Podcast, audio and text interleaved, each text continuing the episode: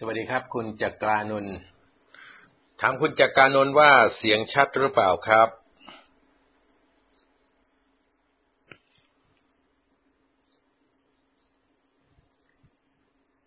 ับวันชัยคุณวันชัยเสียงชัดหรือเปล่าครับ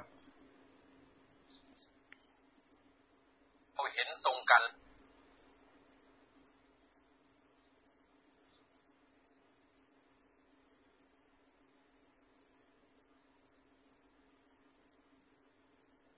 ขอบคุณมากครับตอบมาแล้วว่าชัดเจนสวัสดีครับคุณโกวิทครับ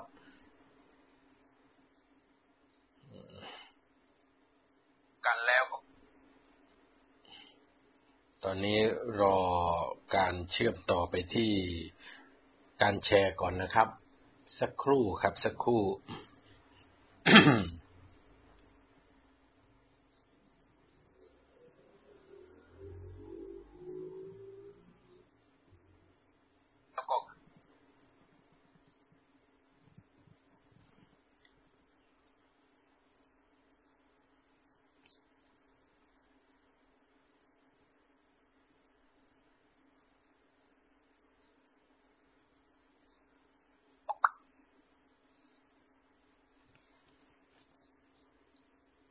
ครับขอบพระคุณทุกท่านนะครับเดี๋ยวผมกำลังรอการแชร์ก่อนนะครับเดี๋ยวแชร์ได้แล้วก็จะเริ่มรายการพูดคุยกันว่าวันนี้เราจะพูดคุยกันในประเด็นที่ทุกท่านก็จะสามารถประเมินได้เพียงแต่ผมจะมาย้ำให้ท่านทั้งหลายนี่ได้มั่นใจว่าสิ่งที่พี่น้องประชาชนทั้งประเทศคิดน่ะคิดถูกแล้วนะครับขณะนี้ก็เป็นเวลาประมาณ 10:03 น.นะครับต้องกราบขอบพระคุณทุกท่านนะครับที่เข้ามาร่วมฟังการพูดคุยทาง Facebook Live ในขณะที่รัฐบาลยังมางุมมางาหลาในการแก้ปัญหาการระบาดของไวรัสโควิด -19 ก็เหมือนกับผีซ้ำด้ามพลอยครับในขณะที่ไวรัสกำลังระบาดนั้นพายุฤดูร้อนก็เข้ามาถล่มประเทศไทยทำให้อุณหภูมิเนี่ยลดลงก็ยิ่งเป็นผลให้การระบาดของไวรัสโควิดกระจายได้มากขึ้นนี่ก็เป็นสถานการณ์ทั่วไปนะครับก็ขอสวัสดีทุกท่านอีกครั้งหนึ่งนะครับที่เข้ามารับฟังรับชมกันไม่ว่าจะเป็นคุณเสวตคุณสุพัฒชัยนะครับถ้าเอ่ยชื่อไม่หมดก็ต้องขอประทานอภัยนะครับคุณไพโรจน์นะครับคุณไพรสนะครับถ้าอ่านผิดก็ขออภัยนะครับเอาละครับเดี๋ยวผมจะเริ่มเข้าประเด็นที่เราพูดคุยกันก็ต้องขอสวัสดีทุกท่านอย่างเป็นทางการอีกครั้งหนึ่งนะครับในการ Facebook Live วันนี้ก็เป็นวันพุธนะครับที่ 29 ถ้าจำไม่ผิดนะครับวันนี้เป็นวันพุธนะครับเมื่อวานเป็นวันอังคารเป็นวันประชุมคณะรัฐมนตรีการประชุมคณะรัฐมนตรีก็มีเรื่อง 2-3 เรื่องที่สำคัญนะครับที่จะเอามาคุยกันในวันนี้และมันก็เป็นประเด็นที่ผมเอามาตั้งเป็นหัวข้อในการพูดคุยกับท่านทั้งหลายนั่นคือเฮือกสุดท้ายของประยุทธ์ใช้อำนาจเผด็จการแก้โควิดทั้งที่เผด็จการล้มเหลวมาตลอดผมต้องขยายความให้ท่านทั้งหลายได้เห็นว่าทำไมถึงต้องตั้งประเด็นการพูดคุยหัวข้อการพูดคุยวันนี้ด้วยประเด็นที่ว่าเฮือกสุดท้ายของประยุทธ์ใช้อำนาจเผด็จการแก้โควิด และห้อยท้ายด้วยประโยคที่ว่าทั้งที่เผด็จการล้มเหลวมาโดยตลอดล้มเหลวมาตลอดคำว่ามาตลอดก็หมายถึงว่าตั้งแต่ก่อนการระบาดของไวรัสโควิดเนี่ยก็ล้มเหลวมาโดยตลอดอยู่แล้วแต่ทำไมพลเอกประยุทธ์ถึงเลือกใช้วิธีการของเผด็จการมา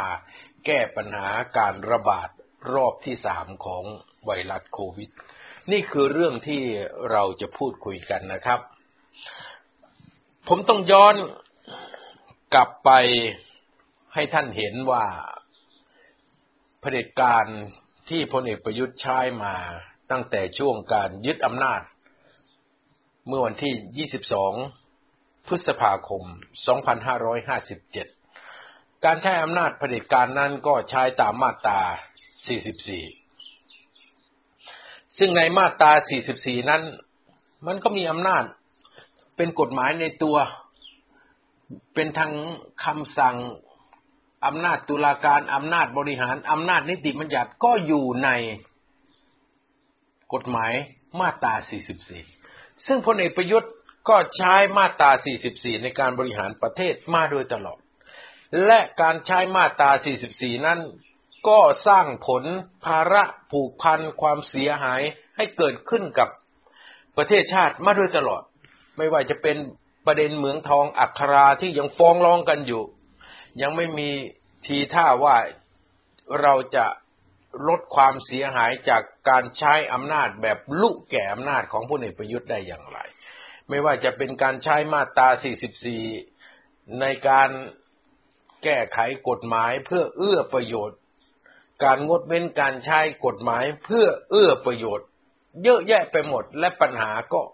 ลามมาจนถึงปัจจุบันแก้ไม่หมดและยังมีปัญหาแก้ต่อไปสุดท้าย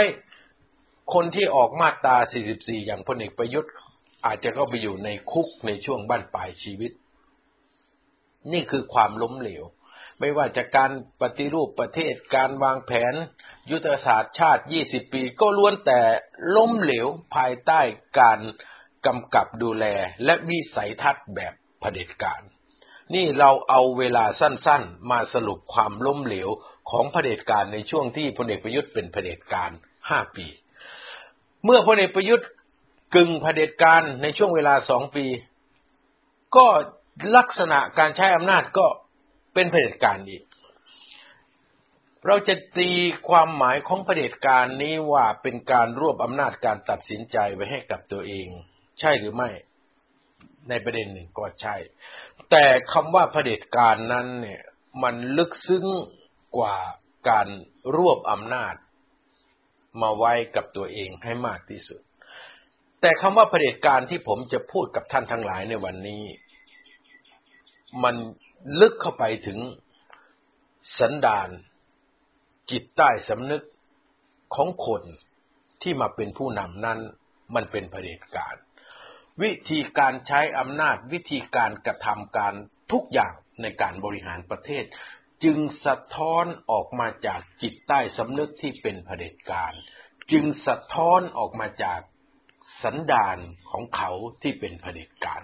มันจึงสร้างความเสียหายให้กับชาติบ้านเมืองจนกระทั่งวันนี้ไม่รู้จะฟื้นหรือเยียวยาขึ้นมาได้อย่างไรนี่คือเรื่องที่ผมสรุปให้ท่านทั้งหลายฟังก่อนที่จะเข้าเนื้อหาเรื่องการแก้ปัญหาโควิดที่ผิดพลาดโดยยึดหลักวิสัยทัศน์แบบเผด็จการท่านทั้งหลายครับเมื่อมีการระบาดของไวรัสโควิดในช่วงนักท่องเที่ยวชาวจีนเดินทางเข้ามาในประเทศไทยต่อจากอู่ฮั่นนั่นแหละครับก็เดินทางเข้ามาแล้วก็เกิดการระบาดขึ้นการจัดแข่งมวยโดยทหารซึ่งเป็นลูกน้องของพลเอกประยุทธ์ก็ทำให้เชื้อของไวรัสอู่ฮั่นและต่อมาเป็นไวรัสโควิดนั้นกระจายไปทั่วประเทศวันที่ 25 มีนาคม 2563 พลเอกประยุทธ์ประกาศใช้พระราชกำหนดฉุกเฉินเพื่อบริหารแก้ปัญหาการระบาดของไวรัสโควิดรากฐานของการใช้พรกฉุกเฉินนอกจากจะแก้ปัญหาด้านโควิดแล้ว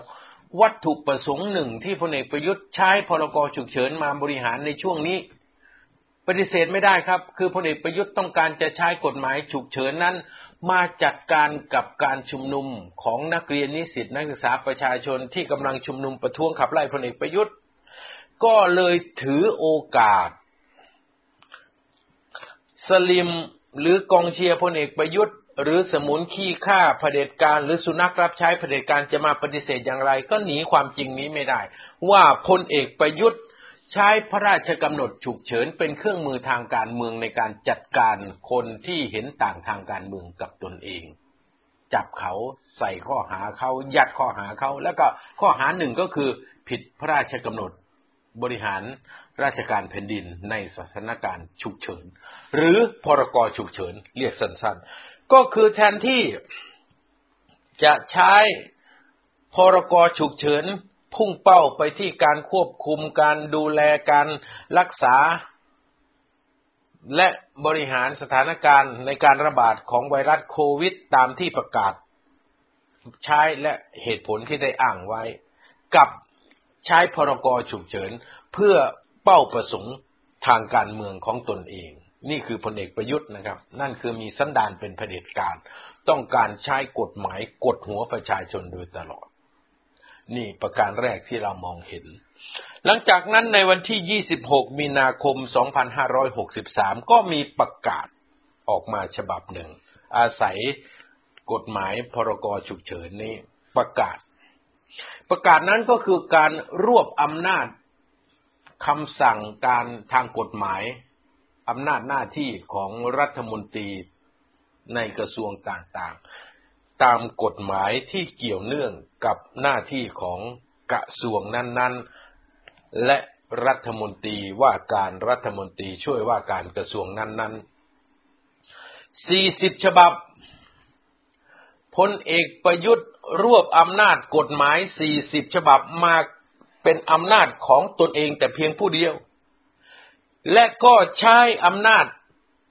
แต่เพียงผู้เดียวตามกฎหมาย40ฉบับนั้น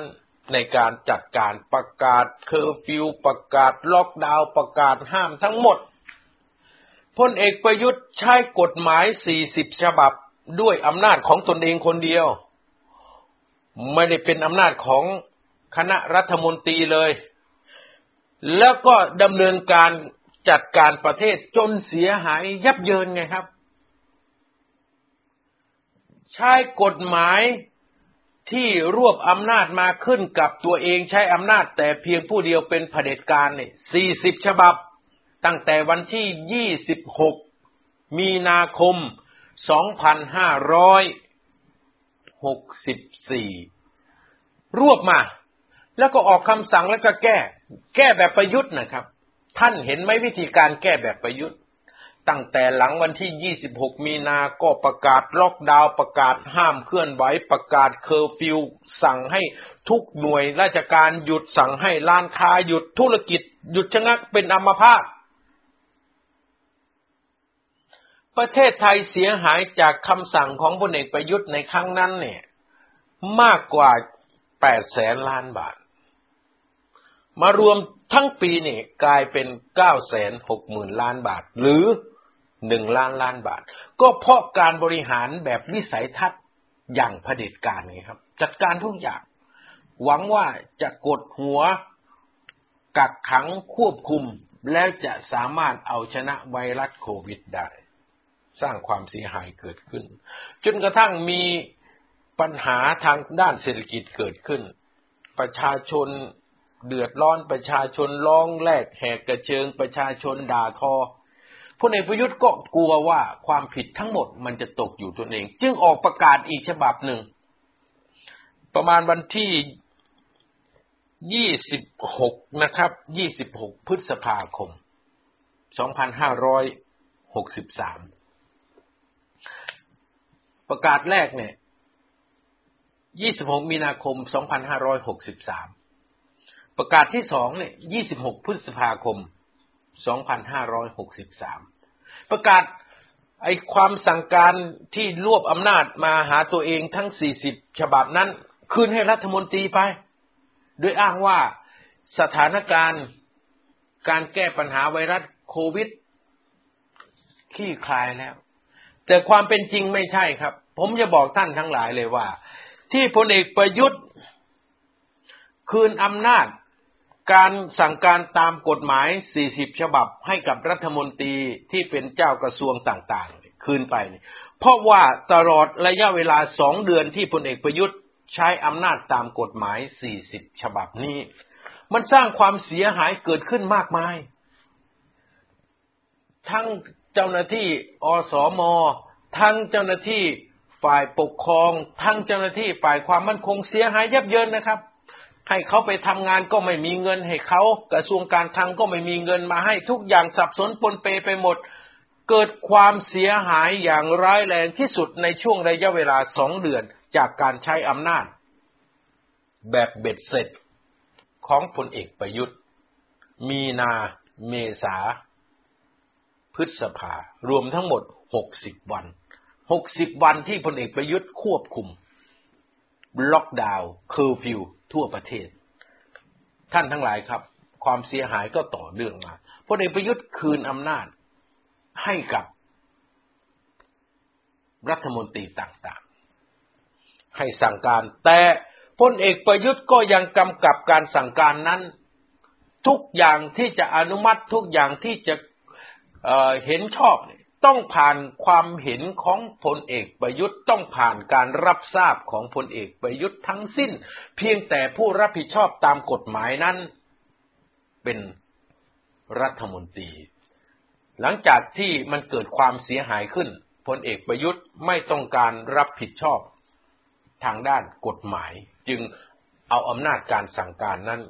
คืนไปให้กับรัฐมนตรีกระทรวงต่างๆนี่พูดให้ท่านทั้งหลายฟังนะครับอธิบายง่าย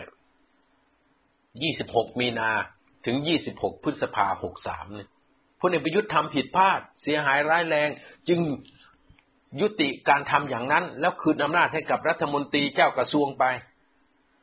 แต่มาถึงวันนี้นะครับความเสียหายที่มันเกิดขึ้นไม่ว่าจะเป็นการระบาดรอบ2การระบาดรอบ3เนี่ยซึ่งผมก็ต้องย้ำนะครับเดี๋ยวท่านจะลืมเพราะตอนนี้ I.O. สลิมสมุนขี้ข้าสุนัขรับใช้เผด็จการหรือติ่งพลเอกประยุทธ์ทั้งหลายนี่พยายามจะบิดเบือนนะครับไม่พูดถึงสาเหตุการระบาดแต่พูดถึงว่าสาเหตุที่ประชาชนติดเชื้อมากประชาชนนอนตายเสียชีวิตในบ้านของตนเองไม่มีรถพยาบาลมารับไม่มีหมอมารับนี่เพราะประชาชนไม่ยอมอยู่กับบ้านไม่ยอมเชื่อฟังรัฐบาลไม่ยอมกักตัวออกไปเคลื่อนไหวและบางคนนี่ใช้ภาษาที่น่าเกลียดมากบอกว่าเพราะความแลดของประชาชนที่แลดไปตรงนั้นแลดไปตรงนี้โธ่ผมจะบอกคุณสลิมทั้งหลายนะครับเขาต้องออกไปนี่เพราะเขาต้องไปทำมาหากินเขาไม่มีเงินเดือนจากภาษีของประชาชนมาจ่ายให้ทุกเดือนจะให้เขาอยู่บ้านเฉยๆแล้วไม่มีกินน่ะเขาอยู่ไม่ได้เขาจะต้องออกไปทำมาหากินเขาต้องออกไปติดต่อออกไปค้าขายก็ด้วยความกลัวนะครับแต่ว่ามันหิวไงครับติดเชื้อโควิดไม่ได้ตายทันทีนะแต่ความหิวนี่มันทรมานตัวเองหิวไม่พอลูกเมียครอบครัวพ่อแม่ของตัวเองก็หิวด้วยมันจึงจำเป็นจะต้องออกไปหางานทำไงครับออกไปทำงานออกไปรับจ้างไงครับจะบอกว่าประชาชนไม่อยู่กับที่ได้อย่างไรนี่ความคิดของคนเชียร์พลเอกประยุทธ์เนี่ยตรรกะวิบัติและไร้จริยธรรมไร้จิตสำนึกมากผมยังไม่เคยเห็นคนในชาติไหนที่ดูถูกด้อยค่าถมถุยคนในชาติของตนเองเหมือนคนที่เชียร์พลเอกประยุทธ์เลยนะผมว่าคุณมีความเป็นคนหรือเปล่าเข้าใจสถานการณ์หรือเปล่าว่าประชาชนเขาเดือดร้อนเขาไม่มีจะกินเขาต้องออกไปทำงานครับจะให้เขาอยู่บ้านได้ยังไงมึงเขาไม่มีเงินนะมันก็ต้องออกไปทำนั่นทำนี่สิครับเพื่อให้ได้เงินมาเลี้ยงชีวิตอันนี้พูดไว้เพื่อยกระดับความเป็นคนของคนที่เชียร์พลเอกประยุทธ์ให้คุณมีความเป็นคนมากขึ้นกว่านี้หน่อยได้ไหมครับคุณอย่าบ้าเผด็จการมากจนหลงลืมความเป็นคนเขาไม่ได้โกงชาติจนรวยเหมือนพวกเชียร์เผด็จการนะครับ เขาไม่ได้มีเงินจากภาษีมาใช้ทุกเดือนเหมือนพวกข้าราชการประจำที่รับใช้เผด็จการนะครับเขาคือประชาชนคนธรรมดานะครับอันนี้พูดให้ฟังเอาละย้อนกลับมาความเสียหายที่เกิดขึ้นจากการระบาดนั้นมันเยอะท่านทั้งหลายครับก็สาเหตุจากการระบาดเป็นต้นเหตุในการระบาดรอบที่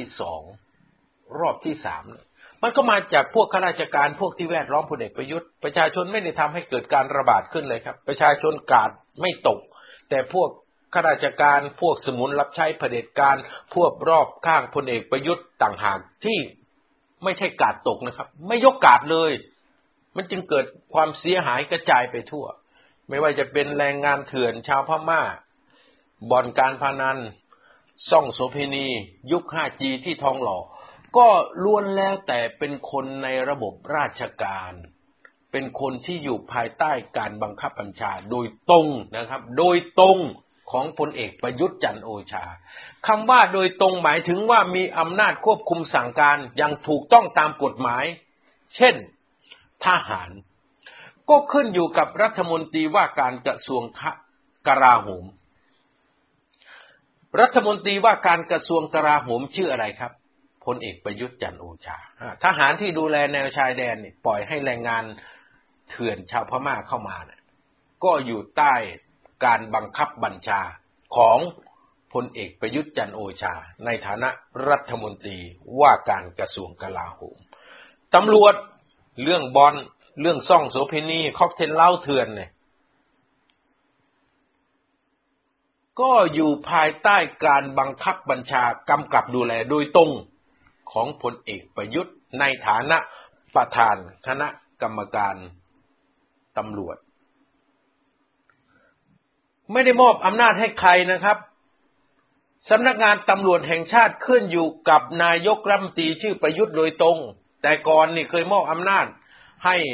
พลเอกประวิตรวงษ์สุวรรณรองนายกรัฐมนตรีกำกับดูแลแต่พอระยะหลังมีปัญหาเรื่องโจ๊กหวานเจี๊ยบและเรื่องอื่นๆมากมายก็ดึงอำนาจการสั่งการกำกับดูแลบังคับบัญชาสำนักงานตำรวจแห่งชาติมาอยู่ภายใต้คำสั่งของนายกรัฐมนตรีที่ชื่อประยุทธ์โดยตรงดังนั้นคนที่ทำให้เกิดการระบาดรอบที่สองคนที่ทำให้เกิดการระบาดรอบที่สามก็คือคนที่ขึ้นตรงกับพลเอกประยุทธ์เรื่องอย่างนี้สมุนขี้ข้าสุนัขรับใช้เผด็จการจะไม่พูดถึงพวกสลิม IO พวกที่งมงายเป็นติ่งตูบทั้งหลายก็จะไม่พูดถึงเรื่องนี้พยายามโยนความผิดให้ประชาชนว่าที่ติดเชื้อมากเพราะประชาชนไม่ฟังคำสั่งรัฐบาลให้กักตัวอยู่ที่บ้านให้ทำงานอยู่ที่บ้านเห็นไหมครับนี่คือสิ่งที่มันย้อนแย้งในตรรกะของคนที่เชียร์พลเอกประยุทธ์ซึ่งผมว่าขอให้คนเหล่านี้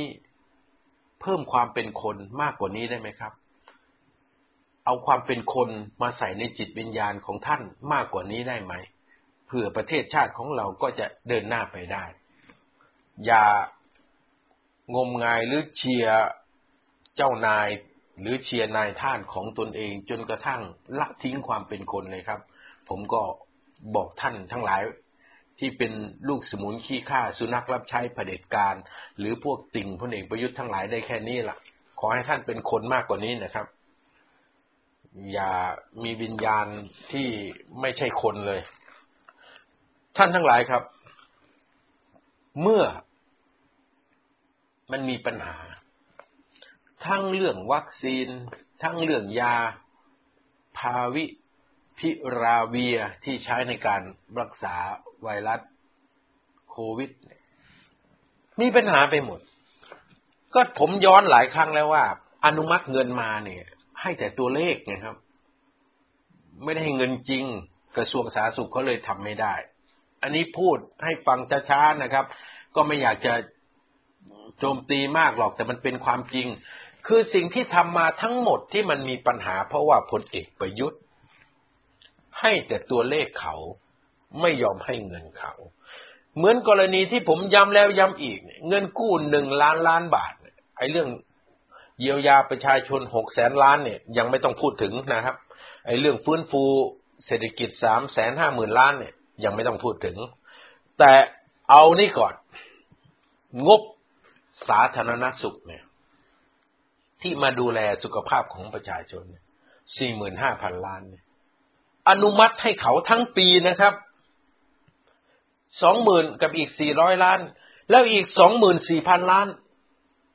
หายไปไหนอยู่ที่ไหนไอ้ที่อนุมัติให้เขาไป 24,000 ล้านนี่ให้เขาเบิกจริงๆนี่ 5,000 ล้านแล้ว 15,000 ล้านนี่อยู่ที่ไหนที่จะต้องมาใช้ดูแลสถานการณ์ฉุกเฉินนี่ 1,400 ล้านให้เขาเบิกเงินจริงๆ55ล้านบาทเนี่ยแล้วอีก 1,400 ล้านนี่หายไปไหนทำไมไม่ให้เขาเบิกไอ้งบประมาณที่จะมาซื้ออุปกรณ์การแพทย์เนี่ย 2,700 ล้านให้เขาเบิก110ล้านเนี่ยอีก 2,600 ล้านอยู่ที่ไหนนี่ไงครับเป็นคำถามง่ายๆที่พลเอกประยุทธ์จะต้องรับผิดชอบในฐานะที่คุณเป็นนายกรัฐมนตรีเป็นหัวหน้าศูนย์บริหารสถานการณ์โควิดทำไมคุณไม่เอางบประมาณที่อนุมัติแล้วนี่เป็นเงินสดแล้วนี่ให้กับหน่วยงานที่มีหน้าที่รับผิดชอบจนกระทั่งมันเกิดปัญหาระบบสาธารณสุขระบบการแพทย์ของเราไม่สามารถที่จะรองรับผู้ป่วยจำนวนมากอย่างนี้ได้และเห็นชัดว่าวันนี้ระบบสาธารณสุขของเราไม่มีประสิทธิภาพเพียงพอที่จะรองรับผู้ป่วยขนาดใหญ่จำนวนมากที่เกิดขึ้นในสถานการณ์โควิดการรอเตียงจึงเกิดขึ้นเสียชีวิตคาบ้านหลายรายแล้วนะครับและวันนี้ก็เสียชีวิตไปอีก15คนท่านทั้งหลายครับเมื่อวาน15วันนี้15วันนี้ก็ 2,000 กว่านะครับ 2,012 คนอย่างนี้ท่านทั้งหลายครับนี่ไงครับคือสถานการณ์ที่มันเป็นจริงเมื่อวานนี้ก็เลยมีการประชุมคณะรัฐมนตรีขึ้นก็ประชุมกันทางวิดีโอคอนเฟอเรนซ์นะครับที่ผมอธิบายวันนี้อาจจะต้องพูดให้มันเข้าเนื้อหาวิชาการสักหน่อยเป็นหลักการสักหน่อยเพื่อที่จะให้ท่านทั้งหลายนี่ได้เห็นว่าวิธีการแบบเผด็จการนั้นมันแก้ปัญหาไม่ได้มีการประชุมคณะรัฐมนตรีเมื่อวานนี้แล้วก็มีคำสั่งออกประกาศตามอำนาจพรกฉุกเฉินที่ประกาศใช้เมื่อวันที่25มีนาคม2563ซึ่งรวบอำนาจมาให้พลเอกประยุทธ์อยู่แล้วนะครับวันนี้ก็มาประกาศเมื่อวานนี้เป็นฉบับที่7รวบอำนาจกลับมาหาพลเอกประยุทธ์อีกครั้งหนึ่งพลเอกประยุทธ์เชื่อว่าการแก้ปัญหานั้นตนเองจะต้องมีอำนาจมากที่สุดมีอำนาจในการจัดการทุกสิ่งอย่างผมก็ต้องตั้งคำถามย้อนกลับไปท่านทั้งหลายที่ฟังผมแล้วก็แชร์กันไลฟ์ครั้งนี้ไปว่ามันจริงหรือเปล่าว่าการแก้ปัญหานั้นจะต้องมีอำนาจมากที่สุดรวบอำนาจมาไว้ที่ตนเองมากที่สุดมันจะสามารถแก้ปัญหาได้หลักของการแก้ปัญหานั้นมันต้องใช้ภูมิปัญญาต้องใช้สติปัญญาต้องใช้ความเฉลียวฉลาดทำไมต้องใช้ภูมิปัญญาใช้สติปัญญาใช้หลักของความเฉลียวฉลาดก็เพราะว่าจะต้องมาพูดคุยกันเพื่อประเมินสถานการณ์จริงว่าสถานการณ์จริงมันเป็นอย่างไรและจะใช้วิธีการใดเพื่อแก้ไขปัญหาให้ถูกต้องเมื่อได้วิธีการเมื่อการระดมสมองจากผู้ที่มีประสบการณ์มากๆแล้วก็เร่งกำหนดเป็นวิธีการแก้ปัญหา1 2 3 4ไงครับผมเห็นแต่ประเทศที่เขาสำเร็จเนี่ยเขาใช้แต่วิธีการอย่างนี้ไม่ว่าจะเป็นนิวซีแลนด์ออสเตรเลียแม้กระทั่งญี่ปุ่นที่กำลังทำอย่างนี้แม้กระทั่งอังกฤษประเทศในสภาพยุโรปบางประเทศหรือสหรัฐอเมริกาเนี่ยวิธีการบ้าอำนาจแบบประธานาธิบดีทำนี่แก้ปัญหาโควิดได้ไหมครับไม่สำเร็จ แต่วิธีการที่ใช้สติปัญญาใช้ภูมิปัญญาใช้ความเฉลียวฉลาดและระดมความร่วมมือของประชาชนในประเทศทุกภาคส่วนเนี่ยกลับสำเร็จอย่างวิธีการของประธานาธิบดีโจไบเดนวันนี้ที่สามารถที่จะฉีดวัคซีนให้ประชาชนได้มากกว่า200ล้านโดสแล้วและก็ระดมประชาชนให้เข้ามาฉีดวัคซีนอย่างกรณีของประเทศอิสราเอลที่กลายเป็นประเทศแรกที่มีภูมิคุ้มกันไวรัสโควิดหมู่เนี่ยก็สำเร็จด้วยการระดมความร่วมมือร่วมใจของประชาชนทั้งประเทศหาได้ใช้อำนาจแบบเผด็จการมาแก้ไม่และประเทศไหนครับที่ใช้อำนาจเผด็จการและแก้สำเร็จอย่าบอกนะว่าประเทศจีนแก้สำเร็จประเทศจีนเป็นเผด็จการประเทศจีนควบคุมสื่อสารมวลชนประเทศจีนไม่บอกความจริงประเทศจีนส่งข้อมูลแต่ฝ่ายเดียวปิดบังข้อมูลทั้งหมดแล้วบอกว่าสำเร็จนี่มันตอบไม่ได้หรือจะเอาวิธีการเผด็จการแบบเกาหลีเหนือใครติดเชื้อก็จับไปขังรักษาไม่ได้ก็ยิงทิ้งอย่างนี้แหละครับนี่หรือวิธีการแห่งความสำเร็จการหาวิธีการแห่งความสำเร็จนั้นต้องมีคนที่มีภูมิปัญญาต้องมีคนที่เฉลียวฉลาดและต้องมีคนที่มีมุมมองที่กว้างเห็นสถานการณ์ทั้งหมดไม่ใช่มุ่งไปที่จุดใดจุดหนึ่งถ้าพลเอกประยุทธ์มีอำนาจแล้วแก้ปัญหาชาติสำเร็จเนี่ยมันสำเร็จตั้งแต่ยึดอำนาจและมีมาตรา 44ในกำมือ5ปีนะครับมันสำเร็จไปแล้วถ้าพลเอกประยุทธ์เป็นคนมีภูมิปัญญาถ้าพลเอกประยุทธ์เป็นคนที่มีความเฉลียวฉลาดเห็นปัญหาทั้งหมดมุ่งเป้าไปที่ปัญหาอาศัยความกล้าหาญในการแก้ปัญหามันสำเร็จไปแล้วครับไม่ต้องมาจมปักอย่างทุกวันนี้หรอกนี่คือความจริงครับนี่จะเอารวบอำนาจพระราชบัญญัติอีก31พระราชบัญญัติมาเป็นอำนาจของตนเองนี่ไม่ว่าจะเป็นพระราชบัญญัติโรคติดต่อกฎหมายยากฎหมายความมั่นคงด้านวัคซีนอย่างเงี้ยควบคุมไปถึงการเดินเรือในน่านน้ำการเดินอากาศกฎหมายมาด้วยดิจิตอลกฎหมายมาด้วยการแพทย์ฉุกเฉินกฎหมายมาด้วยการรักษาความมั่นคงปลอดภัยทางไซเบอร์กฎหมายการสาธารณสุขกฎหมายคนเข้าเมืองกฎหมายควบคุมน้ำมันเชื้อเพลิงกฎหมายควบคุมโภคภัณฑ์กฎหมายควบคุมยุทธภัณฑ์กฎหมายเครื่องมือแพทย์กฎหมายจราจรทางบกกฎหมายการจัดระเบียบกระทรวงกลาโหมกฎหมายเชื้อโรคและพิษจากสัตว์กฎหมายป้องกันบรรเทาสาธารณภัยกฎหมายประกันสังคมกฎหมายรถยนต์กฎหมายรับราชการทหารนะครับกฎหมายวัตถุอันตรายกฎหมายว่าด้วยการกระทำผิดเกี่ยวกับคอมพิวเตอร์กฎหมายว่าด้วยธุรกรรมทางอิเล็กทรอนิกส์กฎหมายว่าด้วยสินค้าและบริการกฎหมายว่าด้วยสถานบริการกฎหมายว่าด้วยสถานพยาบาลกฎหมายว่าด้วยสถานประกอบการเพื่อสุขภาพกฎหมายหลักประกันสุขภาพแห่งชาติกฎหมายองค์การเภสัชกฎหมายอาหารรวมทั้งหมด31กฎหมายที่ประยุทธ์รวบไปเพื่อให้ตนเองใช้อำนาจสูงสุดผมถามนี่มันไม่ใช่การแก้ปัญหานะครับพลเอกประยุทธ์กำลังยึดอำนาจว่าด้วยธุรกรรมทางอิเล็กทรอนิกส์มันเกี่ยวอะไรกับแก้ปัญหาโควิดควบคุมระงับการโอนจ่ายเงินบุคคลทั่วไปกฎหมายว่าด้วยความผิดด้านคอมพิวเตอร์มันเกี่ยวอะไรไหมครับกับการแก้ปัญหาโควิดหรือจะอ้างว่าเฟคนิวคนที่ปล่อยเฟคนิวมากที่สุดก็คือศูนย์บริหารสถานการณ์โควิดหรือสบค.นี่ปล่อยเฟคนิวมากที่สุด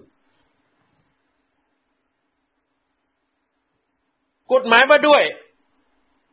การรับราชการทหารนี่คุณกำลังควบคุมอะไรอยู่กฎหมายว่าด้วยการจัดระเบียบกระทรวงกลาโหมนี่กำลังคิดจะทำอะไร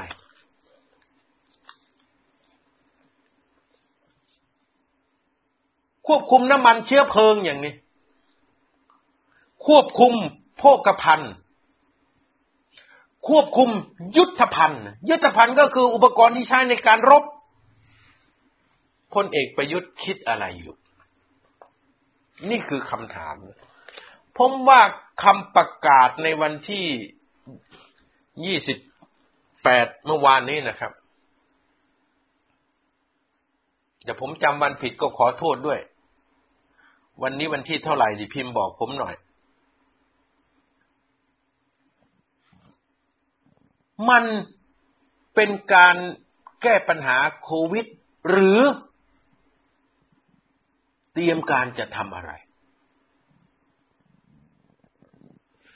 นี่ยังไม่เอาเรื่องที่ด็อกเตอร์อะไรอ่ะจากนิด้าเนี่ยอานนท์หรืออะไรเนี่ยผมจำชื่อไม่ค่อยได้นี่มาเขียนบอกว่าจะมีการรัฐประหารขึ้นรัฐประหารแล้วมันจำเป็นต้องกวาดล้างใครอ่ะกวาดล้างประชาชนที่เห็นต่างเอาให้มันหนักเหมือนเหตุการณ์6ตุลา19ก็คือฆ่าประชาชนกลางเมืองหลวงอีกเหรอนี่พลเอกประยุทธ์คิดจะทำอะไร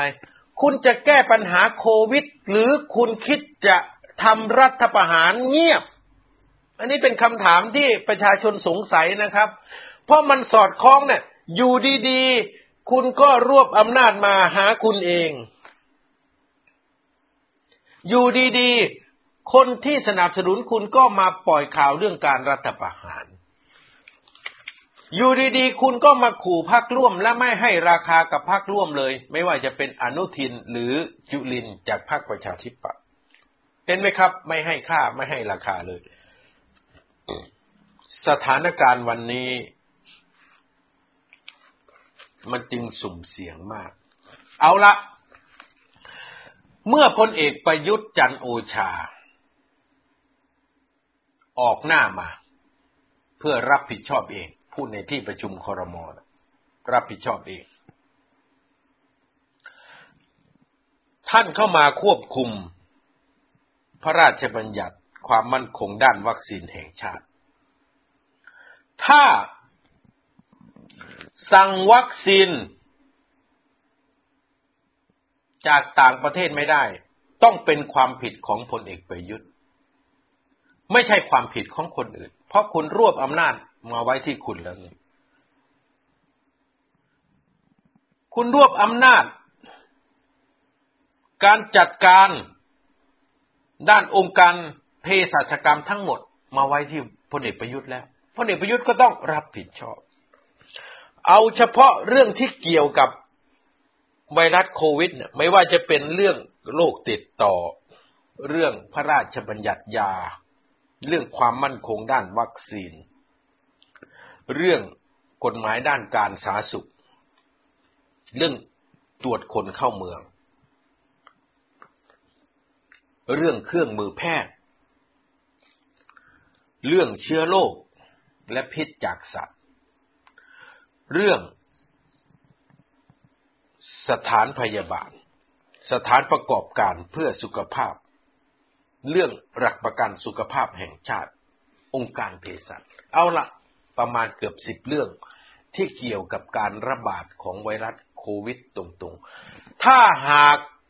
ประชาชนยังไม่ได้เตียงต้องนอนรออยู่ที่บ้านไม่โทษใครโทษประยุทธ์ถ้าประชาชนติดเชื้อแล้วไม่มีรถพยาบาลไปรับไม่ต้องโทษใครโทษประยุทธ์รวบไว้หมดแล้วนี่ครับวัคซีน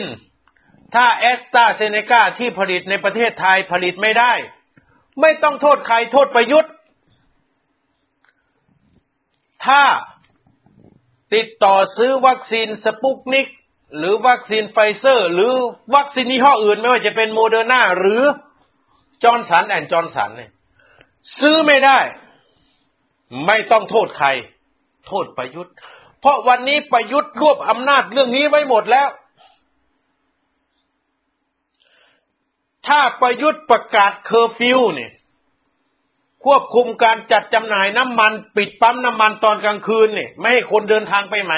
ซึ่งคาดการว่าจะปิดเนี่ยจะเคอร์ฟิวเนี่ยถ้าเกิดความเสียหายด้านเศรษฐกิจมากมายไม่สามารถจะควบคุมการระบาดของไวรัสโควิดได้ไม่ต้องโทษใครโทษประยุทธ์เมื่อพลเอกประยุทธ์อยากที่จะทำคนเดียวฉลาดคนเดียวใช้ทัศนคติของเผด็จการและสันดานของเผด็จการคนเดียวเพื่อแก้ปัญหาชาติที่ได้รับผลกระทบต่อพี่น้องประชาชนคนไทย68ล้านคนประยุทธ์จะทำคนเดียวจะแก้คนเดียวแล้วล้มเหลวไม่ต้องโทษใครครับล้มเหลวหรือไม่ล้มเหลวไม่ต้องรอนานในเดือนพฤษภาคมเนี่ยถ้ายังไม่สามารถควบคุมสถานการณ์ให้มันดีขึ้นได้วัคซีนยังไม่มาไม่มีสัญญาตกลงการซื้อขายและการส่งมอบวัคซีนจากไฟเซอร์ไม่มีสัญญาซื้อขายและ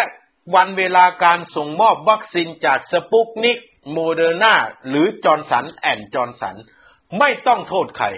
เป็นความผิดของประยุทธ์ถ้าหากในเดือนมิถุนายนที่พลเอกประยุทธ์ยืนยันว่าบริษัทที่รับผลิตวัคซีนแอสตราเซเนกาจะต้องส่งวัคซีนแอสตราเซเนกาซึ่งมีคุณสมบัติแค่ 70% เนี่ยเข้ามาในระบบเพื่อให้ฉีดคนทั้งประเทศเนี่ยผลิตไม่ได้ส่งไม่ได้6ล้านโดสในเดือนมิถุนายน 2564 ไม่ใช่ความผิดใครเป็นความผิดของประยุทธ์เพราะประยุทธ์เอาไปทำงานคนเดียวแล้วนี่ไอ้รัฐมนตรี36คนที่ดูแลตามกฎหมาย31ฉบับเนี่ยไม่ได้ทำงานแล้วประยุทธ์ทำงานคนเดียวสั่งคนเดียวทำคนเดียววางแผนคิดคนเดียวผมเชื่อว่าไม่สำเร็จเพราะถ้ามันสำเร็จตั้งแต่มีมาตรา44แล้วถ้ามันสำเร็จตั้งแต่รวบอำนาจตามกฎหมาย40ฉบับไปไว้ที่ตนเองตั้งแต่วันที่26มีนาคม2563แล้วนี่มันไม่สำเร็จมันล้มเหลวยังรอนะครับผลตรวจเชื้อของชาวอินเดียที่เข้ามาเนี่ยถ้ากลายเป็นสายพันธุ์พาราตะซึ่งระบาดง่ายกว่าสายพันธุ์อังกฤษอีกเนี่ยหนักไปอีกผมต้องบอกเลยว่าความผิดพลาดล้มเหลวเนี่ยมันเกิดจากวิสัยทัศน์เราไม่ต้องการนายกหรือผู้นำประเทศที่แก้ปัญหาโดยลักษณะสันดานแบบบ้าอำนาจเราต้องการผู้นำประเทศนายกรัฐมนตรีคณะรัฐมนตรีที่มีภูมิปัญญาที่มีสติปัญญาที่มีความเฉลียวฉลาดเพื่อให้คนเหล่านี้มาประเมินสถานการณ์มาคาดการณ์เหตุการณ์ที่จะเกิดขึ้นและระดมสมองช่วยกันหาวิธีการแก้ไขปัญหาให้มันถูกต้องถูกวิธีเพื่อจะช่วยประชาชนให้รอดพ้นคนบ้าอำนาจที่ไหนครับจะสามารถแก้ปัญหาประเทศนี้ได้คนบ้าอำนาจที่ไหนครับในโลกจะสามารถแก้ปัญหาในประเทศของตนเองได้ไม่มีผู้นำที่บ้าอำนาจคนไหนแก้ปัญหาของชาตินั้นๆได้สำเร็จนี่ผมพูดเรื่องจริงนะครับท่านเคยเห็นคนบ้าอำนาจที่ไหนแก้ปัญหาสำเร็จไม่มีตั้งแต่ปัญหาระดับครอบครัวตั้งแต่ปัญหาระดับชุมชนปัญหาระดับท้องถิ่นจนกระทั่งถึงปัญหาระดับชาติท่านเห็นผู้ใหญ่บ้านคนใดที่บ้าอำนาจแล้วแก้ปัญหาสำเร็จไหมครับผู้ใหญ่บ้านที่แก้ปัญหาสำเร็จนายกอบต.ที่แก้ปัญหาสำเร็จนายกรัฐมนตรีประธานโทษนายกเทศมนตรี ที่แก้ปัญหาสำเร็จในระดับชุมชนหมู่บ้านท้องถิ่นนี่ล้วนแล้วแต่เป็นคนที่มีภูมิปัญญามีความเฉลียวฉลาดระดมคนมาช่วยและคนต้องเป็นคนที่มีความสามารถท่านทั้งหลายเห็นที่ประชุมสบคไหมครับที่ถ่ายรูปออกมาบ้างหลายรูปนั่งแวดล้อมพลเอกประยุทธ์ท่านเห็นคนเหล่านั้นไหมถ้าคนเหล่านั้นมีความสามารถผมขาวทั้งนั้นถ้าคนเหล่านั้นมีความสามารถมันแก้ปัญหาการระบาดและฟื้นฟูประเทศได้ตั้งนานแล้วพลเอกประยุทธ์โม้ตลอดผมต้องทบทวนเดี๋ยวท่านจะลืมเพราะพวก I.O. นี่พยายามที่จะเอาเรื่องอื่นมาใส่เพื่อจะกลบเรื่องความล้มเหลวของประยุทธ์วันที่18ตุลาคม2563รองโฆษกสำนักนายกรัฐมนตรีก็คือโฆษกของประยุทธ์นั่นแหละชื่อว่านางสาวไตรสุรีได้แถลงว่าประเทศไทยจะเป็นประเทศแรกในโลกที่ฉีดวัคซีนป้องกันโควิดให้กับประชาชนเพราะได้ตกลงร่วมมือกับออกฟอร์ดแล้วเป็นโชคดีของประเทศไทยเป็นข่าวดีของประเทศไทยวันที่5พฤศจิกายนถัดจากวันที่18ตุลาคมมาไม่กี่วันนะครับวันที่5พฤศจิกายนอนุทินก็มาแถลงว่าหากเกิดวัคซีนรักษาหรือป้องกันไวรัสโควิดเกิดขึ้นมาในโลกประเทศไทยจะเป็นประเทศแนวหน้าของโลกที่จะสามารถฉีดวัคซีนให้กับประชาชนได้เป็นประเทศแรกๆของโลกนี่วันที่5พฤศจิกายนวันที่27พฤศจิกายนข้ามวันไปวันที่5พฤศจิกายนแถลงว่าไทยจะเป็นประเทศแรกที่เป็นประเทศแนวหน้าของโลกที่มีวัคซีนฉีดให้กับประชาชนวันที่25ถัดมาอีก20วัน25พฤศจิกายนอนุทินบอกว่าไฟเซอร์มาขอขายวัคซีนให้ไปพบนายกแล้วตนก็ไปพบด้วยนายกปฏิเสธไม่ซื้อวัคซีนของไฟเซอร์เพราะมีวัคซีนของแอสตราเซเนกาแล้วและวัคซีนของไฟเซอร์แพงจึงไม่มีความจำเป็นจะต้องหาวัคซีนยี่ห้ออื่น25พฤศจิกายน2563 27ถัดมาอีก2วันครับ27พฤศจิกายน2563ประยุทธ์ประกาศว่าประเทศไทยจะเป็นประเทศแรกในเอเชียที่ผลิตวัคซีนป้องกันไวรัสโควิดได้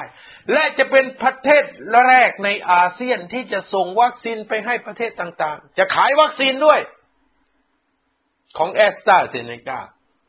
วันที่11นายอนุทินก็มายืนยันอีกว่าที่สั่งแอสตราเซเนกายี่ห้อเดียวนั้นเพราะแทงม้าตัวเต็งผมต้องย้ำนะครับแทงม้าตัวเต็งเพราะม้าตัวนี้จะเข้าวินชนะรัฐบาลไทยจึงซื้อเฉพาะแอสตราเซเนกาวันที่24กุมภาพันธ์64 11กุมภาพันธ์64บอกว่าแทงม้าตัวเต็ง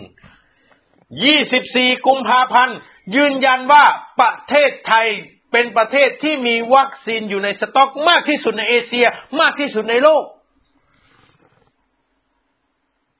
แล้วความจริงมันเป็นอย่างที่พวกนี้พูดไหมครับ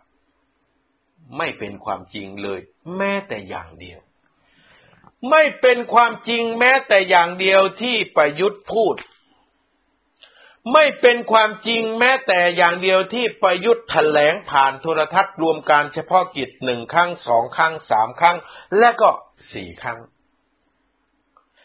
มาตีหน้าเศร้าเล่าความเท็จทั้งสิ้น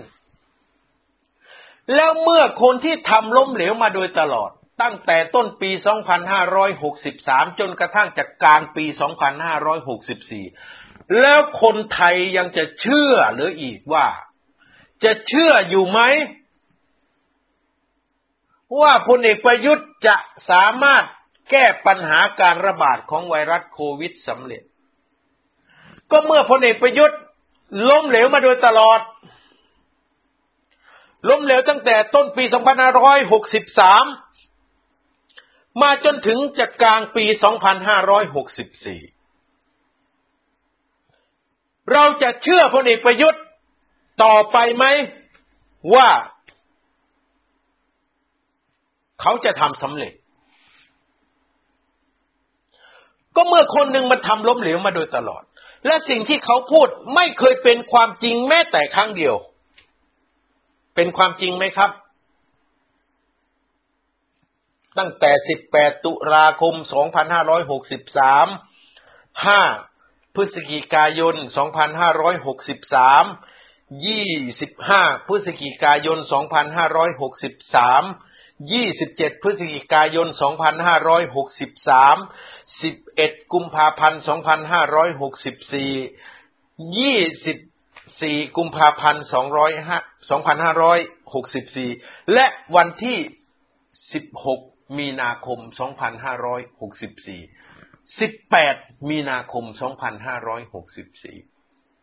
มันจริงสักอย่างไหมครับที่ประยุทธ์กับอนุทินบอกกับพี่น้องประชาชน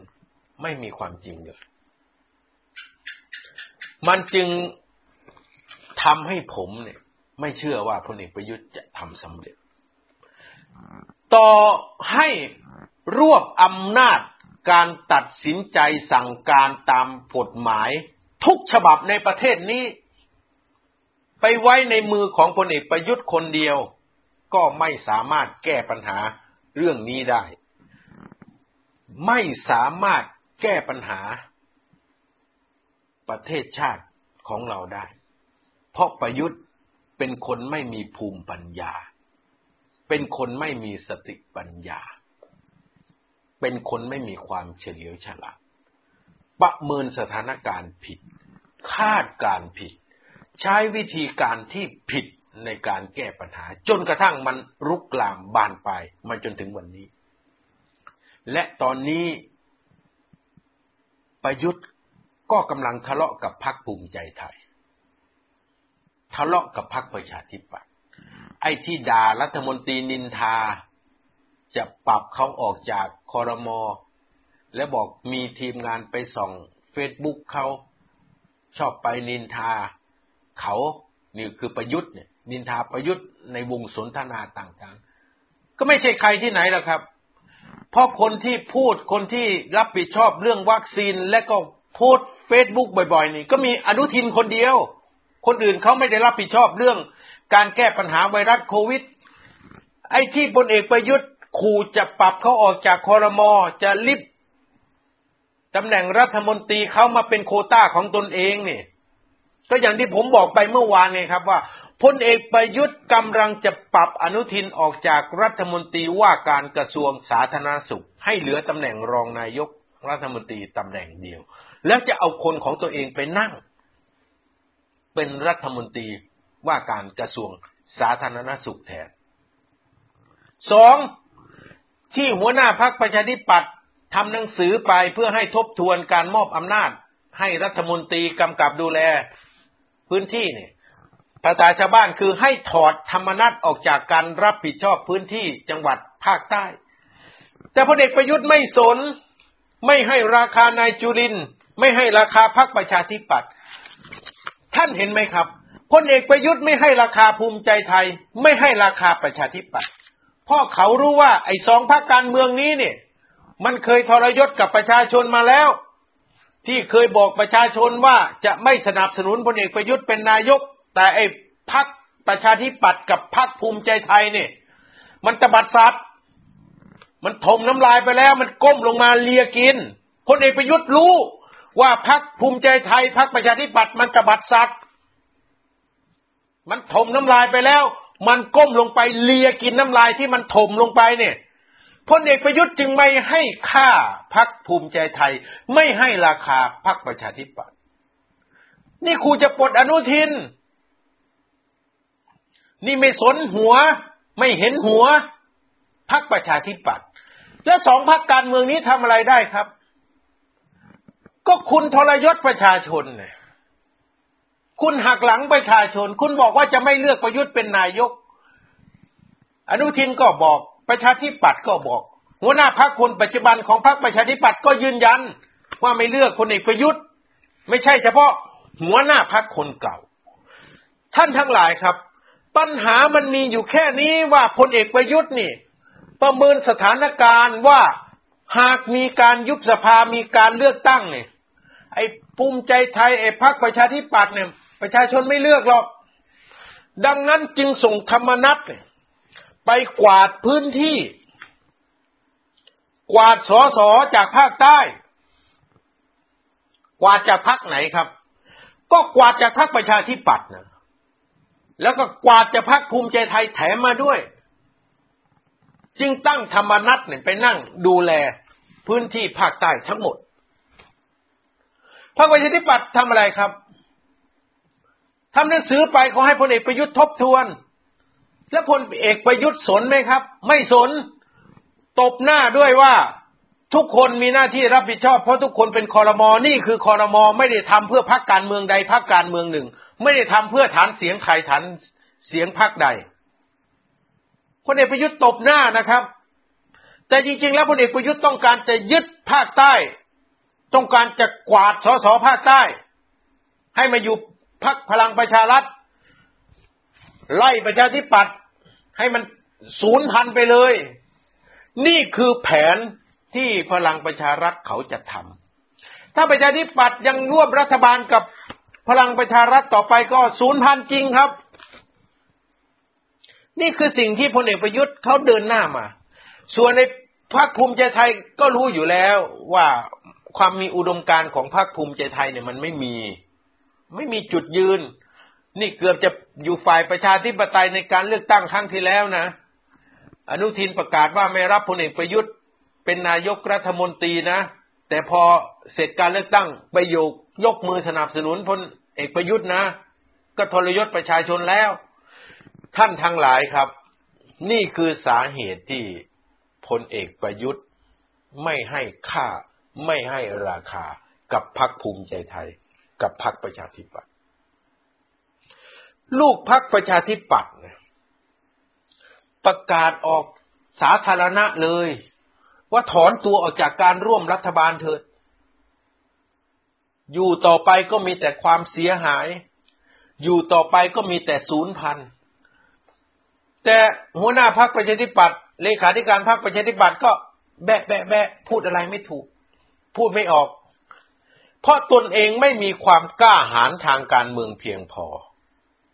ยังติดลาภยศสรรเสริญยังติดอำนาจผลประโยชน์ที่มีจากการร่วมรัฐบาลจึงไม่กล้าถอนตัวพลเอกประยุทธ์ก็อ่านขาดว่าไอ้พวกนี้มันของปลอมมันไม่มีอุดมการณ์จริงหรอกยังไงมันก็ต้องมาคุกเข่าต่อหน้าประยุทธ์เพราะมันต้องการมีอำนาจมันต้องการเป็นรัฐมนตรีอย่างนั้นทำอะไรมันก็ได้พวกทาสในเรือนเบี้ยภูมิใจไทยเหมือนกันพวกนี้ไม่มีความกล้าหาญหรอกถึงแม้สสพรรคภูมิใจไทยจะเสนอจะโจมตีสบคบางคนเสนอให้ยุบสบคด้วยซ้ำแต่อนุทินก็แบะท่านทั้งหลายเห็นไหมครับก็พลังประชารัฐเขาอ่านขาดแล้วว่าภูมิใจไทยกับประชาธิปัตย์มันไร้ค่าทางการเมืองมันไม่มีค่าอะไรหรอกเขาจึงไปตั้งพรรคสำรองขึ้นไงครับเข้าใจไหมเขาจึงไปตั้งพรรคอะไรรวมไทยสร้างชาติอะไรของเขาเนี่ยปลัดกระทรวงที่จะเกษียณอายุก็จะมาทำพรรคเขาก็จะสร้างพรรคเล็กๆน้อยๆขึ้นมาเพื่อจะหนุนเขาไงครับเขาไม่อาศัยประชาธิปัตย์เขาไม่อาศัยภูมิใจไทยอีกแล้วในการเลือกตั้งครั้งหน้าเพราะประชาธิปัตย์ก็ดีภูมิใจไทยก็ดีเขาถือว่าพวกคุณเป็นหอกข้างแค่เขา ผมมาพูดนี้ผมไม่ได้ยุยงส่งเสริมหรือเสี้ยมนะครับผมบอกความจริงว่าคุณเนี่ยอยู่ในฐานะหอกข้างแค่แล้วเป็นหอกที่ไม่มีราคาเป็นหอกที่ขึ้นสนิมแทงก็ไม่เข้าควรน้อยๆอาจจะติดเชื้อบาดพยัคฆ์แต่ก็ฉีดยารักษาแต่แทงไม่ตายหอกมันทู่แล้วเนี่ยหอกข้างแค่ไม่มีราคาคุณจะมีราคาทางการเมืองได้ยังไงเมื่อถูกนายกรัฐมนตรีข่มเหงกลางที่ประชุมครม.เนี่ยคุณไม่ใช่ลูกพรรคพลังประชารัฐนะคุณเป็นพรรคร่วมรัฐบาลนะแต่คุณถูกนายกรัฐมนตรีสับโคกในที่ประชุมถูกนายกรัฐมนตรีถูกคนของนายกสับโคกต่อสาธารณะคุณไปทนร่วมรัฐบาลอยู่กับพลเอกประยุทธ์ได้อย่างไรผมสงสัยเหลือเกินหรือคุณถูกพลเอกประยุทธ์สนตะพายไปแล้วเชือกมันร้อยจมูกไปแล้วเหรอพรรคภูมิใจไทยเชือกมันถูกร้อยจมูกพรรคประชาธิปัตย์ไปแล้วเหรอทำไมคุณไม่กู้ศักดิ์ศรีของความเป็นผู้แทนราษฎรที่มาจากประชาชนให้กลับคืนมาอีกครั้งผมสีซอหรือเปล่าตอนนี้ไม่เข้าใจเหรอจะให้อธิบายอย่างไรว่าเขามองคุณเป็นอย่างไรเขามองคุณว่าคุณถูกสนตะพายแล้วพรรคภูมิใจไทยพรรคประชาธิปัตย์คุณถูกประยุทธ์สนตะพายแล้วคุณยังไม่รู้อีกเหรอคุณจะทนให้เขาจูงจมูกไปอีกนานเท่าไหร่ไม่มีพรรคร่วมรัฐบาลพรรคไหนจะอยู่ในสภาพไร้ค่าเท่ากับการร่วมรัฐบาลกับพลเอกประยุทธ์นะครับไม่เคยให้เกียรติพรรคร่วมรัฐบาลเลยรัฐบาลผสมอื่นๆในอดีตพรรคร่วมรัฐบาลได้รับเกียรติหมดไม่ว่าจะเป็นพรรคใหญ่พรรคเล็กแต่วันนี้ไม่ต้องพูดถึงพรรคกระจอกงอกง่อยพรรคเล็กทั้งหลายแล้วครับไม่ได้อยู่ในสายตาเลยขนาดระดับพรรคภูมิใจไทยพรรคประชาธิปัตย์ที่มีเสียงเกินครึ่งร้อยเนี่ยพลเอกประยุทธ์ยังไม่ให้ค่าเลยแล้วคุณจะทนทู่ซีอยู่ไปทำไมเอาละคุณอาจจะคิดว่าอยู่เพื่อจะช่วยเหลือประชาชนเอานโยบายของรัฐบาลไปช่วยประชาชนแล้วผมถามหน่อยครับส.ส.พรรคประชาธิปัตย์คุณทนนั่งฟังส.ส.พรรคพลังประชารัฐจังหวัดนครศรีธรรมราชด่าคุณอย่างสาดเสียเทเสียว่าให้หยุดการเอาผลงานรัฐบาลไปเป็นผลงานพรรคตัวเองผมถามหน่อยครับคุณนั่งฟังส.ส.พรรคพลังประชารัฐใส่ร้ายและบิดเบือนโจมตีคุณอย่างนี้ได้อย่างไรผมสงสัยนะครับหรือผิวคุณมันหนามันด้านไม่รู้สึกอะไรแล้วเขาด่าคุณว่าคุณเอาผลงานของรัฐบาลไปเคลมเป็นผลงานของพรรคตัวเอง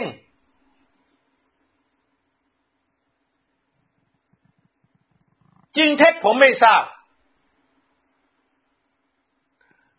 แต่คุณทนให้เขานั่งด่าอย่างนี้ได้อย่างไรพอเขาพูดอย่างนี้เสร็จ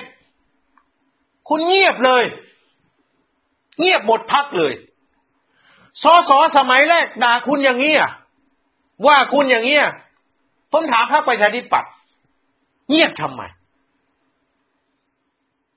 หรือตอนนี้ผิวหน้าเสริมด้วยคอนกรีตเสริมเหล็กจึงไม่สะทกสะท้านอย่างนั้นใช่ไหมครับนี่ถามกันด้วยคนที่เคยเป็นมิตรกันในอดีตนะผมไม่เห็นนะครับว่าจะมีอย่างนี้ผมก็ติดตามทางการเมืองมานานยาวนานมากแล้วครับสนใจการบ้านการเมืองแต่ปี28-29จนกระทั่งป่านนี้นี่ไม่เคยเห็นพรรคร่วมรัฐบาลจะด่าทอกันในที่สาธารณะแบบนี้เลยลูกพรรคไม่ว่านี่นายกรัฐมนตรีฟาดพรรคร่วมเลยเพิ่งเคยเห็น ผมก็สงสัยนะครับว่าคุณจะทนอยู่ร่วมกับรัฐบาลพลังประชารัฐไปทำไมผมไม่เข้าใจเลยนี่แหละครับคือสิ่งที่ผมจะมากราบเรียนกับท่านที่เคารพทั้งหลายในวันนี้สรุปเป็นประเด็นสุดท้ายก่อนที่จะหยุดการ Facebook Live นะครับก็เอาละเราไม่เชื่อว่าพลเอกประยุทธ์จะแก้ปัญหาได้ด้วยการรวบอำนาจมาไว้ที่ตนเองกฎหมายทั้ง31ฉบับเนี่ยมองว่าเป็นเหมือนการยึดอำนาจเป็นเหมือนการรัฐประหารเงียบถ้าสำเร็จเนี่ยสำเร็จมาตั้งแต่มีม.44 แล้วถ้าสำเร็จตั้งแต่เดือนมีนาคม2563แล้วสถานการณ์ไม่ทอดยาวมาจนถึงกลางปี2564แน่นอนนี่คือสิ่งที่เราสรุปกันในวันนี้ท่านทั้งหลายครับก็ติดตามสถานการณ์กันต่อไปว่าประยุทธ์จะพาคนไทยประเทศไทยไปลงเหวไปป่าช้าไปสู่ความหายนะอย่างไรก็ต้องบอกกับท่านทั้งหลายนะครับถ้าประยุทธ์ยังอยู่เราไม่มีทางที่จะหลุดพ้นความหายนะไปได้ย้ำอีกครั้งนะครับถ้าประยุทธ์ยังอยู่ประเทศไทยคนไทยไม่มีทางหลุดพ้นจากความหายนะวันนี้ผมไทยกรพลสุวรรณขอลาท่านที่เคารพทั้งหลายไปก่อนครับสวัสดีครับ